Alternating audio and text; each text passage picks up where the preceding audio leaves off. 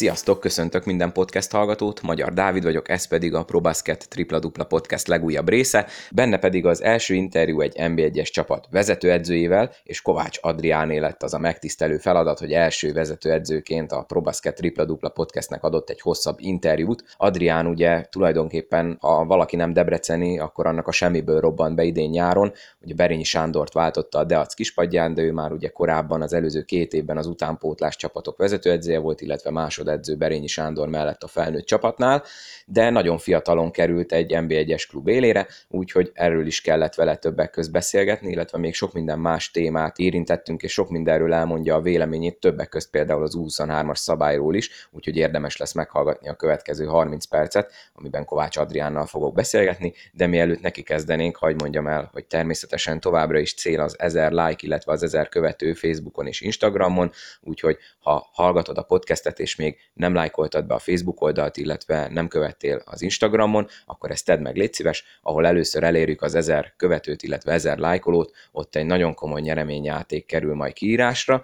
úgyhogy hajrá, gyerünk, a Facebook vezet természetesen, illetve amelyik applikációban hallgatod a podcastet, iratkozz fel rá, dobj egy értékelést, csillagot, lájkot, bármit, amivel lehet jelezni az elégedettséget, illetve természetesen az elégedetlenséget is. Ha valamilyen ötletetek van, akkor keressetek meg www.tripladupla.hu, ez a podcast saját honlapja, itt az összes korábbi epizód meghallgatható, ezt tegyétek el a könyvjelzők közé. Látogassátok meg a probasket.hu oldalt is, itt Jordan és Nike márkás cipőket, illetve kosaras kiegészítőket lehet nagyon jó áron vásárolni. Na de, ennyit a szolgálati közleményről, következzen a beszélgetésem Kovács Adriánnal.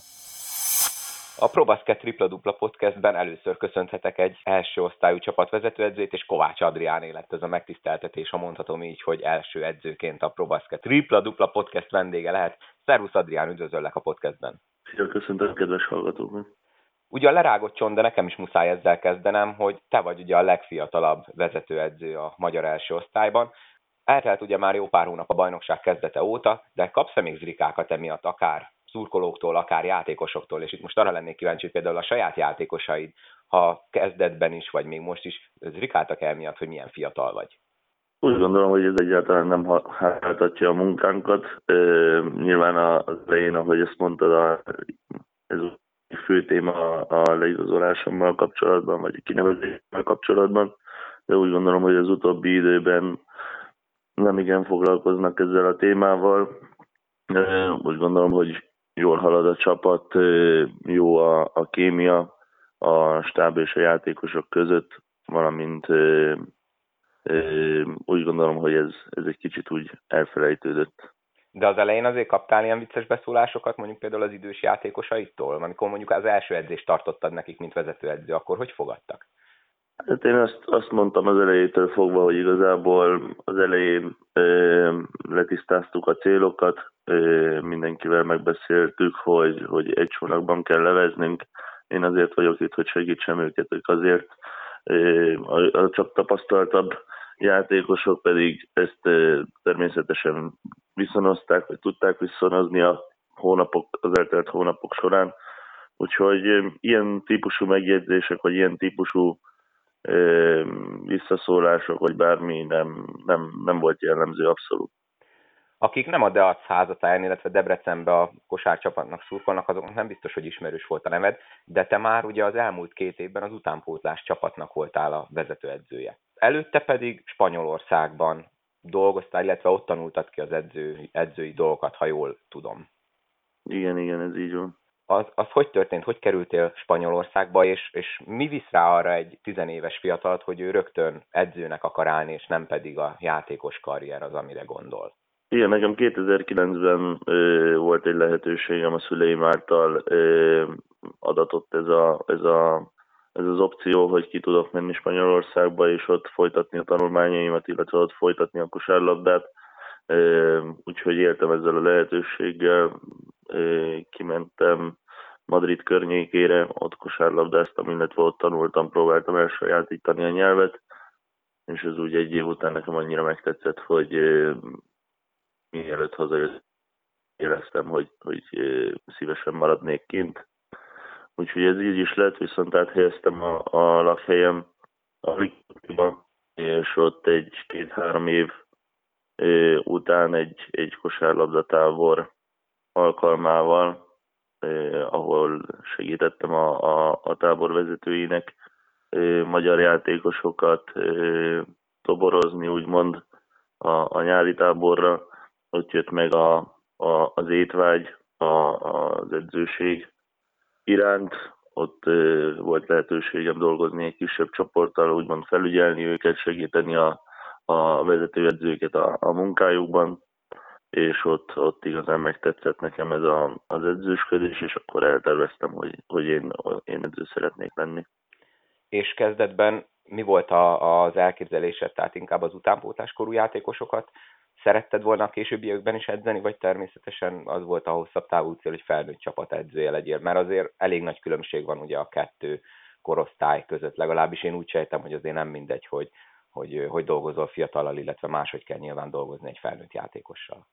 Igen, abszolút teljesen más, úgy gondolom, de ahhoz, hogy felnőtt csapat edzője, edzője, edzője legyen, úgyhogy igazából játékosként nem tettél le semmit az asztalra. Úgy gondolom, hogy elengedhetetlen, hogy végigjárd a, a, az összes lépcsőfokot, és ez így is volt. Elvégeztem az összes lehetséges kurzust, továbbképzési lehetőségekben vettem részt Spanyolországban, és ott is szépen fokozatosan próbáltam építeni az edzői karrieremet.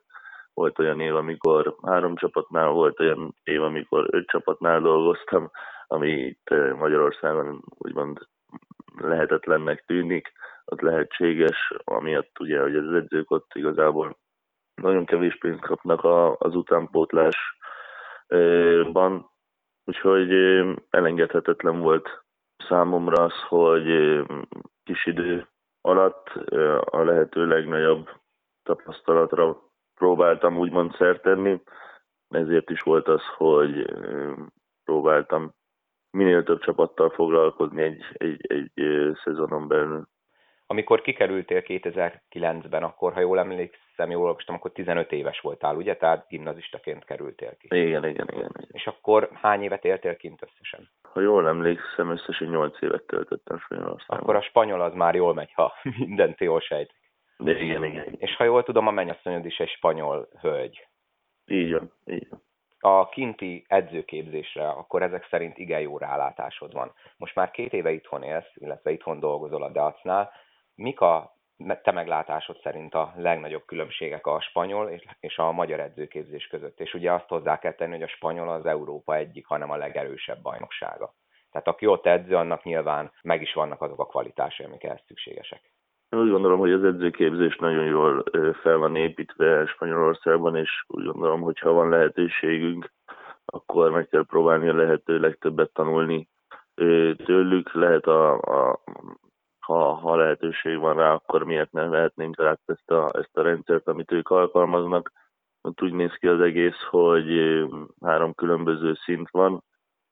Az edzőképzésben élő közben bevezették a negyediket is, ami úgy néz ki, hogy az első szinttel bizonyos kategóriákig edzhetsz, és, és ezen a szinten csak és kizárólag azokra a, a, a, arra a szintre, vagy azokra a, a korosztályokra készítenek fel, amit, amit, amiket ezzel a végzettséggel edzhetsz, és ez így megy szépen fokozatosan tovább, amíg el nem érsz a harmadik szintre, ami, ami már csak és kizárólag ugye a, a felnőtt kosárlabdával, illetve a, a profi kosárlabdával foglalkozik, vagy jön egy negyedik szint, ami, ami rátesz még egy lapáttal, és ugye ezt úgy gondolom, hogy szépen tudatosan végig kell járni, ott olyan szintű képzést kapsz, ami, ami nyilván nem elég arra, hogy, hogy minden tudja kosárlabdáról, de felkészít arra, hogy mivel találkozhatsz a mindennapokban a pályán, és akkor utána ugye a legfontosabb talán ez a, a nap mint nap a gyerekekkel vagy a felnőttekkel eltöltött idő, az a tapasztalat, amit a pályán szerzel, illetve a pályán kívül velük, Úgyhogy úgy gondolom, hogy ez a szisztéma, ez a, ez a rendszer, ami ott fel van építve, az edzős, edzőképzés, ez példa, példa jellegű, és ezt meg lehet próbálni lemásolni vagy utánozni, mert amint mondtad, ez működik, leghatározóbb kosárlabda bázis a világon. Úgyhogy úgy gondolom, hogy, hogy ez az egyik titkuk. A másik titkuk lehet rengeteg az edző, ugyanúgy, mint rengeteg a játékos, és egymást lökik, tolják ki az edzők azért, hogy a megye vagy a város legjobb utánpótlás csapatában legjobb korosztályát edzhessék, vagy ott lehessenek másodedzők. Úgyhogy ez a, az egészséges versengés és úgy gondolom, hogy nagyon sokat tesz hozzá a kosárlabda fejlődéséhez, illetve az edzők napi szintű képzéséhez. És egyébként tőled kérdeztem már itt például itthon, akár a szövetség, akár más edzők, hogy szerinted mit lehetne itten az itteni helyzeten javítani, tehát kérték már ki például a véleményedet, egy olyan, te egy ugye olyan edző vagy, aki hosszú éveken keresztül ebben, tulajdonképpen ebben nőtt fel és ebben képezte magát. Kérdezték már a te véleményedet ilyen dolgokról hát, például? A közeli, közeli körömben én megpróbálok uh, itt a Deacon belül, itt Debrecenben uh, természetesen kikérik sokszor a véleményem, és segítek, megpróbálok segíteni azokban a dolgokban, amikben úgy gondolom, hogy segíteni tudok. Ugye nekünk, nekünk ott Spanyolországban rengeteg utánpótlá, uh, után, bocsánat, rengeteg tanulási lehetőségünk van, ilyen továbbképzési lehetőségünk van, és amíg kijönnek angolul, ugye kevés az ilyen, de, de azért akadnak, abban segítek az edzőknek, az edző kollégáknak, hogy ahhoz hozzáférjenek, illetve jelentkezni tudjanak. Úgyhogy ilyen szinten próbálok segíteni. Természetesen, hogyha valakit érdekel a véleményem, vagy valaki szeretne beszélni a kosárlabdáról, én mindig szívesen beszélek róla. Én nekem ez az életem. Úgyhogy igazából konkrét véleményt még nem kérdeztek, konkrét, konkrét véleményt még nem vártak tőlem, de nyitott vagyok bármire. Megint csak azt tudom mondani, hát ha hallgatják döntéshozók ezt a podcastet, mert már több olyan témát érintettünk korábban, amiben lenne potenciál, hogyha felhasználnánk. Amiket eddig elmondtál az alapján, Spanyolországban edzősködni nagyon jónak hangzik, mégis hazajöttél, ugye két éve, és a Deacnak lettél az utánpótlás csapatának az edzője. Ez hogy sikerült? Mivel tudtak téged hazacsábítani Spanyolországból?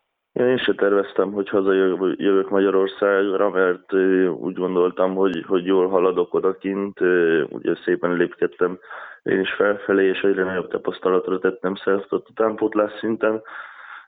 Így is kerültem ide a, a Debrecenben egy utánpótlás torna keretein belül a, az akkori kadett csapatommal ide utaztunk és játszottunk az első civis kupán. Itt megismerkedtem a vezetőkkel, illetve az akkori vezetőedzővel, Berényi Sanyival, és ők csábítottak úgymond ide Debrecenben, mert számomra is úgy gondolom, hogy ez egy hatalmas erőlelépési lehetőség volt, egy fontos mérkő, mérföldkő volt a, a, a kosárlabda karrieremben, úgyhogy megbeszéltük, tetszettünk egymásnak, úgymond, és, és a következő szezon már úgy, már úgy kezdtük, hogy, hogy a felnőtt csapat ö, asszisztenseként, illetve a, a, az U23-as csapat vezetőedzőjeként dolgoztam és amikor szó volt arról, hogy akkor gyere szerződj Debrecenbe, akkor már belebegtették, hogy hosszabb távon esetleg a felnőtt csapat vezetőedzője is lehet, vagy az akkor még arról még nem volt szó? Az abszolút nem volt róla szó. Én éltem a lehetőséggel, azért jöttem ide, mert akkor jó ajánlatot kaptam a Debrecentől, és úgy gondoltam, hogy, hogy ez előrelépés lehet számomra, és ez idővel jött ez a, a következő lehetőség, következő mérföldkő és akkor, amikor tavaly nyáron ezt felajánlották neked, hogy legyél a felnőtt csapat edzője, mert ha jól tudom, hogy akkor Berényi Sándor ő, ő saját maga döntött úgy, hogy inkább a fiatalokkal szeretne foglalkozni. Akkor ez mennyire lepett meg téged, mit éreztél, mennyire hezitáltál, hogy igen mondjál, vagy te abszolút ilyen no-brainer döntés volt. Szóval mit éreztél, amikor nyáron felajánlották neked a vezetőedzői posztot? Természetesen ez egy hatalmas megtiszteltetés volt a, a, a a számomra.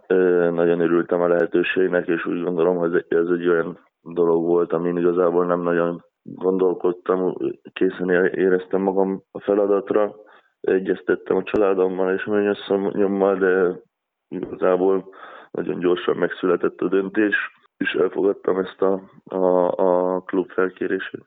És ha jól tudom, a mennyasszonyod ugye Spanyolországban maradt, tehát akkor a mai napig amikor csak lehet, akkor valamelyik őtök ingázik a másikhoz, ergo ilyen félig távkapcsolatban élitek az életeteket? Így van, ő az első évben itt volt velem majdnem végig, és a munkájából adódóan most, most ő Spanyolországban él, vagy Spanyolországban él, de ahogy mondod, amik, amint, amikor lehetőségünk van, akkor vagy ő jön, vagy én megyek. Ez mennyire nehéz azért így, hiszen nem a legideálisabb kapcsolati mód, de gondolom akkor erősek vagytok, és akkor amennyire csak lehet próbáljátok ezt így áthidalni, ezeket a távolságokat.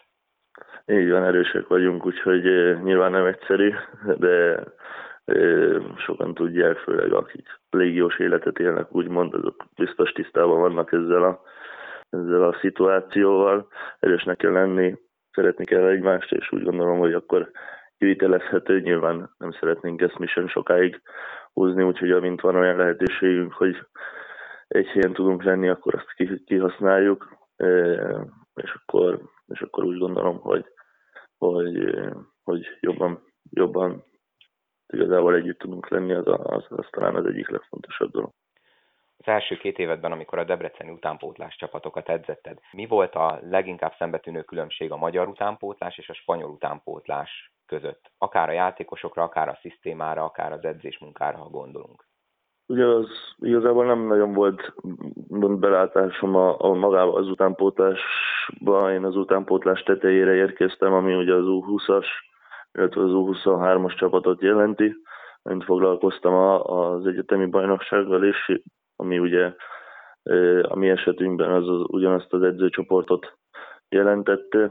Én ott, ott láttam, vagy ott tudtam lát, látni különbségeket, úgymond.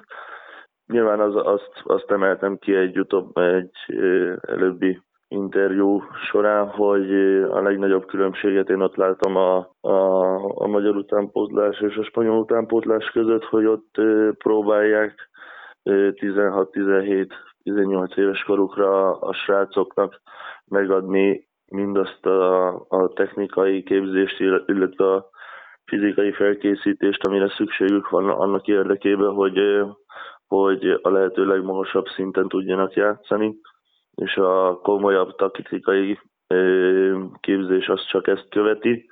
Úgy gondolom, hogy itt egy kicsit ez meg van fordítva, túl korán vagy túl későn kezdünk el foglalkozni a, a srácok fizikális felkészítésével, illetve a technikai alapok is sokszor hiányoznak, valami viszont ö, rengeteg taktikai képzést kapnak már nagyon fiatal, fiatalon, és általában akkor mi edzők, akkor fektetünk nagyobb hangsúlyt a taktikára, hogyha nem bízunk a saját játékosaink technikai felkészültségében.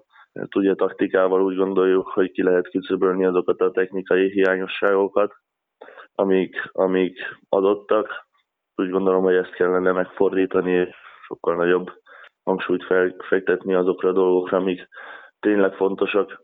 Lehet, hogy nem nyersz annyi meccset, lehet, hogy nem lesz annyi érmed utánpótlásba, de segíted a magyar tehát azzal sokkal felkészültebb játékosat, sokat adsz a, a felnőtt csapatoknak, illetve a válogatottnak akkor ez eléggé egybecseng azzal, amit például Vojvoda Dávidtól hallottam, hogy ott is az olasz utánpótlás csapatok, főleg hogy az U16-ot emelte ki, hogy az kb. ilyen 40-50 ponttal verne minden magyar utánpótlás hasonló korú csapatot, hogy ott is ugye sokkal komolyabban rámennek a fizikai felkészültségre. Akkor te is egyetértesz ezzel, hogy ebben van a legnagyobb lemaradásunk az európai él kosárnemzetekhez képest? Abszolút, abszolút. Ott, ahogy mondtam, 17 évesen, 18 évesen fizikailag már teljesen készek vannak illetve a technikai képzésük is azon a szinten jár, ahol járniuk kell, e, míg e, ezzel, ezzel rengeteget kell foglalkozni e, időszakokban, és ezt teljesen, teljesen meg kellene fordítani, vagy, vagy ugye pont az ellentétjét kellene csinálni, úgy gondolom. És amikor fölkerültél a felnőtt csapatvezető edzői posztjára, mit kellett változtatnod a saját munkaritmusodon, az edzés terveiden, mennyire kell olyankor átalakítani neked a saját stílusodat egy kicsit a felnőtt csapathoz? Vagy, akár, vagy, a, vagy nincs is akkora nagy különbség a kettő között? Úgy gondolom, hogy a saját állításomon nem nagyon kellett változtatni, ugyanúgy, mint az edzői filozófiában, úgy gondolom, hogy egy stabil dolog. Nyilván kellett adaptálni azokat a dolgokat, amik úgymond az utánpótlásban működhetnek, felnőtt szinten ez nem működik, illetve olyan dolgok, amik talán az utánpótlásban fölöslegesek, azok itt, azoknak itt nagyobb a szerepük. Úgyhogy ezek, ezzel kellett csakkozni úgy az elején, de, de úgy gondolom, hogy nincs, nincs olyan nagy különbség magában az edző, edzés metódusában, illetve az edzések dinamikájában, valamint a meccselésben. Nyilván magában a játékosok menedzselésében, illetve az emberi kapcsolatokban kicsit másképp működünk, de ismétlem nem, nem gondolom, hogy akkora különbség lenne a két dolog között. Edzői szemmel eddig melyik volt számodra a szezon legnehezebb mérkőzése? Ha volt ilyen, amire így nagyon emlékszel, hogy fú, ott azért készülni is durván kellett rá, meccs közben is nagyon komolyan elő kellett szedni minden taktikai trükködet a repertoárból, tehát melyik volt az, ami nagyon megmaradt a szezon eddigi részében? Úgy gondolom, hogy a, a legnehezebb meccsünk, amit, amit úgy sikerült is megnyerni, és, és úgy gondolom, hogy remekül dolgoztak ezért a, a srácok, illetve amit kiemeltél, hogy mérkőzés közben is kellett, és, és ez a változás bejött, és, és szépen fokozatosan elértük a, a, a, a jó eredményt. Ez a Paks elleni idegen meccs volt, az utolsó előtti mérkőzésünk. Úgy gondolom, hogy ott a srácok egy nagyobb hátrányt hoztak vissza egy rossz kezdés után. Voltak olyan dolgok, főleg védekezésben, amin változtatnunk kellett, vagyis illetve ahelyett, hogy változtatnunk kellett volna, próbáltuk azokat a dolgokat erőltetni, amiket begyakoroltunk, és, és amikor erre kifejezetten fókuszáltunk és kifejezetten figyeltünk a kisebb részletekre, akkor úgy gondolom, hogy sikeresen megfordítottuk ezt a mérkőzést, és átvettük a, a, az irányítást a második félidőre, majd egy, egy pontos mérkőzésen sikerült nyernünk, úgyhogy úgy gondolom, hogy ez volt a, az a mérkőzés, amiben ott pályán és magán a mérkőzésen a legtöbb munka volt. Amióta a felnőtt csapat edzője vagy, és ilyen szoros mérkőzéseket is játszotok, mennyit öregettél? Túl, sokat biztos. Még két utolsó téma, és akkor utána hagyom, hogy folytasd a napi rutinodat. Az egyik az, hogy egy ilyen egy hónapos szünet a szezon közben, ez milyen szemp- ez mennyire jön jól, vagy mennyire jön rosszul? Edzői szempontból. Játékosokat már kérdeztem erről, hogy ők ilyenkor mit csinálnak, hogyan ütik el az időt, meg hogy ez mennyire szerencsés, de neked, mint vezető edzőnek egy ilyen egy hónapos szünet most jókor jött, vagy rosszkor jött? Szerintem megtörheti a jó dinamikát, megtörheti a rossz dinamikát, de nyilván hasznos a szünet, fontos a szünet, de egy hónap az rengeteg. Sehol Európában nincs, nem jellemző az, hogy egy hónapos szünet legyen, ugye mindenhol lementek a kupák, és igazából csak a, ugye igazából a kupák után mindenhol egy-két-három napos szünet után munkába álltak a, a csapatok. Ez itt nem így volt, Hát ilyenkor ugye a csapatoknak meg kell oldaniuk a, a felkészülést, egy kisebb előszezont kell e, kreálniuk, hogy úgymond azt a 9-8-10 napot, amit adnak ilyenkor az edzők, amit a játékosok pihenéssel töltenek, azt meg kell próbálni a, visszahozni, illetve a lehető legnagyobb erőbedobással készülni a következő mérkőzésre, ami úgy szintén két és fél hét múlva történik, úgyhogy én nem tartom szerencsésnek ezt a nagyon hosszú szünetet, ez sajnos most így lett megoldva, ezzel együtt kell élnünk, most kell nekünk okosnak lennie, lennünk edzőknek, szakmai stábnak, hogy a lehető legjobban készítsük fel a csapatunkat, vagy csapatainkat az elkövetkező mérkőzésre az, hogy innentől kezdve kb. mindig heti két meccs lesz, az mennyiben módosítja majd az edzés tervezést, illetve az edzés munkát. Nyilván ilyenkor sokkal több időt kell, ha jól sejtem, majd a pihenésre fordítani, hogyha heti két meccs lesz.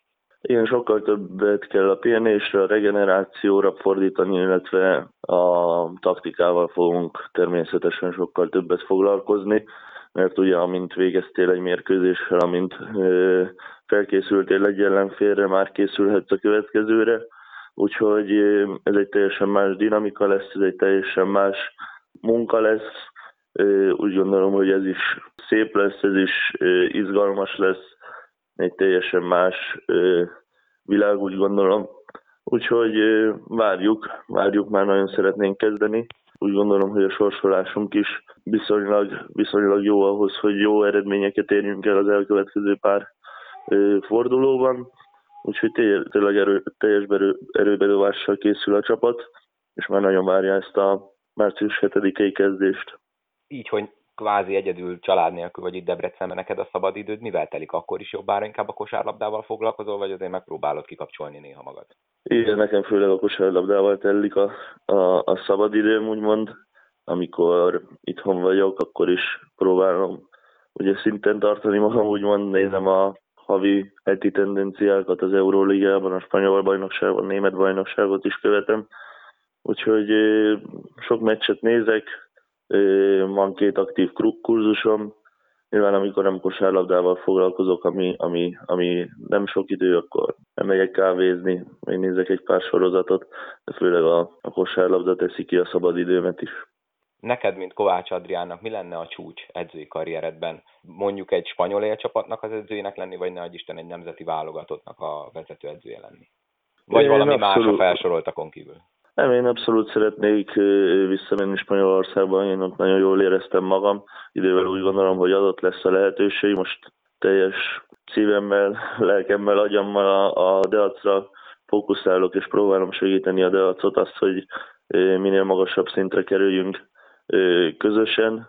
Úgy gondolom, hogy ez egy nagyon jó projekt, egy nagyon egészséges közeg, ahol most vagyok, úgyhogy ez tényleg egy jó érzés tudni, hogy az ember jó helyen van, és, és együtt fejlődhet a klubbal. Úgyhogy ez most nekem egy, egy, egy remek állomás, de természetesen vannak vágyaim, vannak álmaim.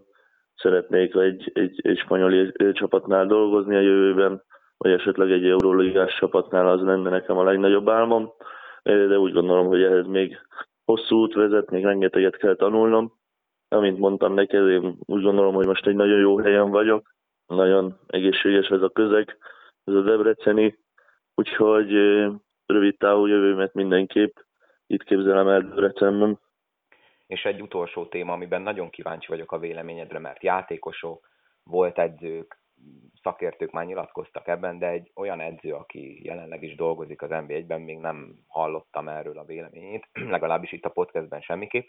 Ez a tervezett 23-as szabály, ami szerint ugye a jövő szezonban az első félidőben pályán kell lenni egy 23-as korosztályú játékosnak, magyar játékosnak. Neked, aki dolgozott is rengeteget utánpótláskorúakkal, és most már itt Magyarországon is ugye van két évnyi utánpótlás tapasztalata, ez mennyire szerencsés szerinted ez a szabálytervezet? Az, az látszik, hogy a szövetség próbálja minden elővel segíteni a, a, azt, hogy magyar játékosok, illetve fiatal játékosok lehetőséget kapjanak az átcsoportban. Úgy gondolom, hogy ez mindenképp pozitív. Azt nem tartom szerencsésnek, hogy ez, ez, ez így történik meg. Ugye az adminisztrációs szabályok nem szerencsések úgymond a, a, a, a sportban. Úgy gondolom, hogy azok a játékosok, akik megérdemlik, illetve azon a szinten vannak, azok már, kap, már kapnak lehetőséget ezzel igazából azt fogjuk elérni, hogy olyan játékosok még nincsenek azon a szinten, illetve lehet, hogy nincs is akkor a motivációjuk, hogy ezen a szinten legyenek, nem teszik bele az elej, a, a megfelelő munkát. Most úgymond kötelező lesz, hogy játszanak.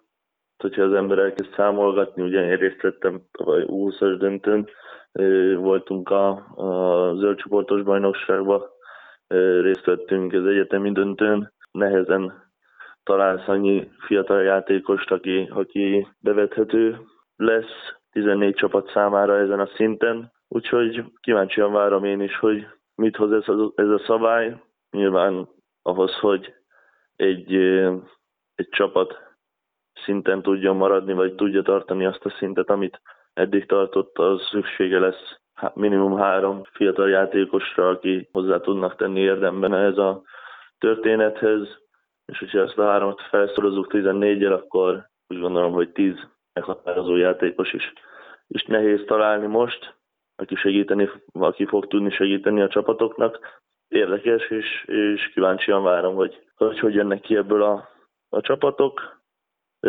Nekünk edzőknek is egy, természetesen egy kihívás lesz.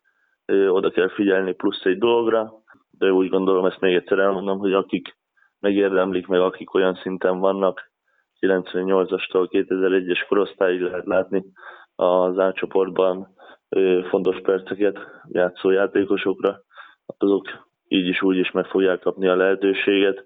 Egy edző, hogyha látja, hogy a játékosa legyen az magyar külföldi 20 éves vagy 34 éves, ugyanúgy be fogja rakni, nem kell ahhoz úgy gondolom különösebb szabály, meglátjuk. Kovács Adrián, nagyon szépen köszönöm ezt a kimerítő interjút, és szerintem most nagyon sokan jobban megismertek téged, és akkor további sok sikert a te munkádhoz is, meg a DEAT szerepléséhez is. Köszönöm szépen a lehetőséget. Ezúton is nagyon szépen köszönöm Kovács Adriánnak, a DEAC vezető edzőjének, hogy a podcast rendelkezésére állt. Remélem tetszett a vele készült beszélgetés, szerintem nagyon jó dolgokat tudtunk meg arról, hogy honnan jött, mit csinált, hogyan került erre a szintre, illetve jó volt a véleményét is hallgatni egy-két témában. Maradjatok továbbra is a Probasket Tripla Dupla Podcast hallgatói, ehhez pedig azt kell tenni, hogy iratkozzatok fel a podcastre abban az applikációban, amelyikben hallgatjátok, like a Facebookra, követés Instagramon, www.tripladupla.hu, ezt az oldalt mentsétek el a könyvjelzők közé, látogassátok meg a probasket.hu oldalt, Jordan és Nike márkás cipők, kosaras kiegészítők nagyon jó áron elérhetők ebben a webshopban, illetve természetesen hallgassátok továbbra is a Probasket tripla dupla podcastet. Köszönöm, hogy meghallgattátok ezt az epizódot is. Sziasztok!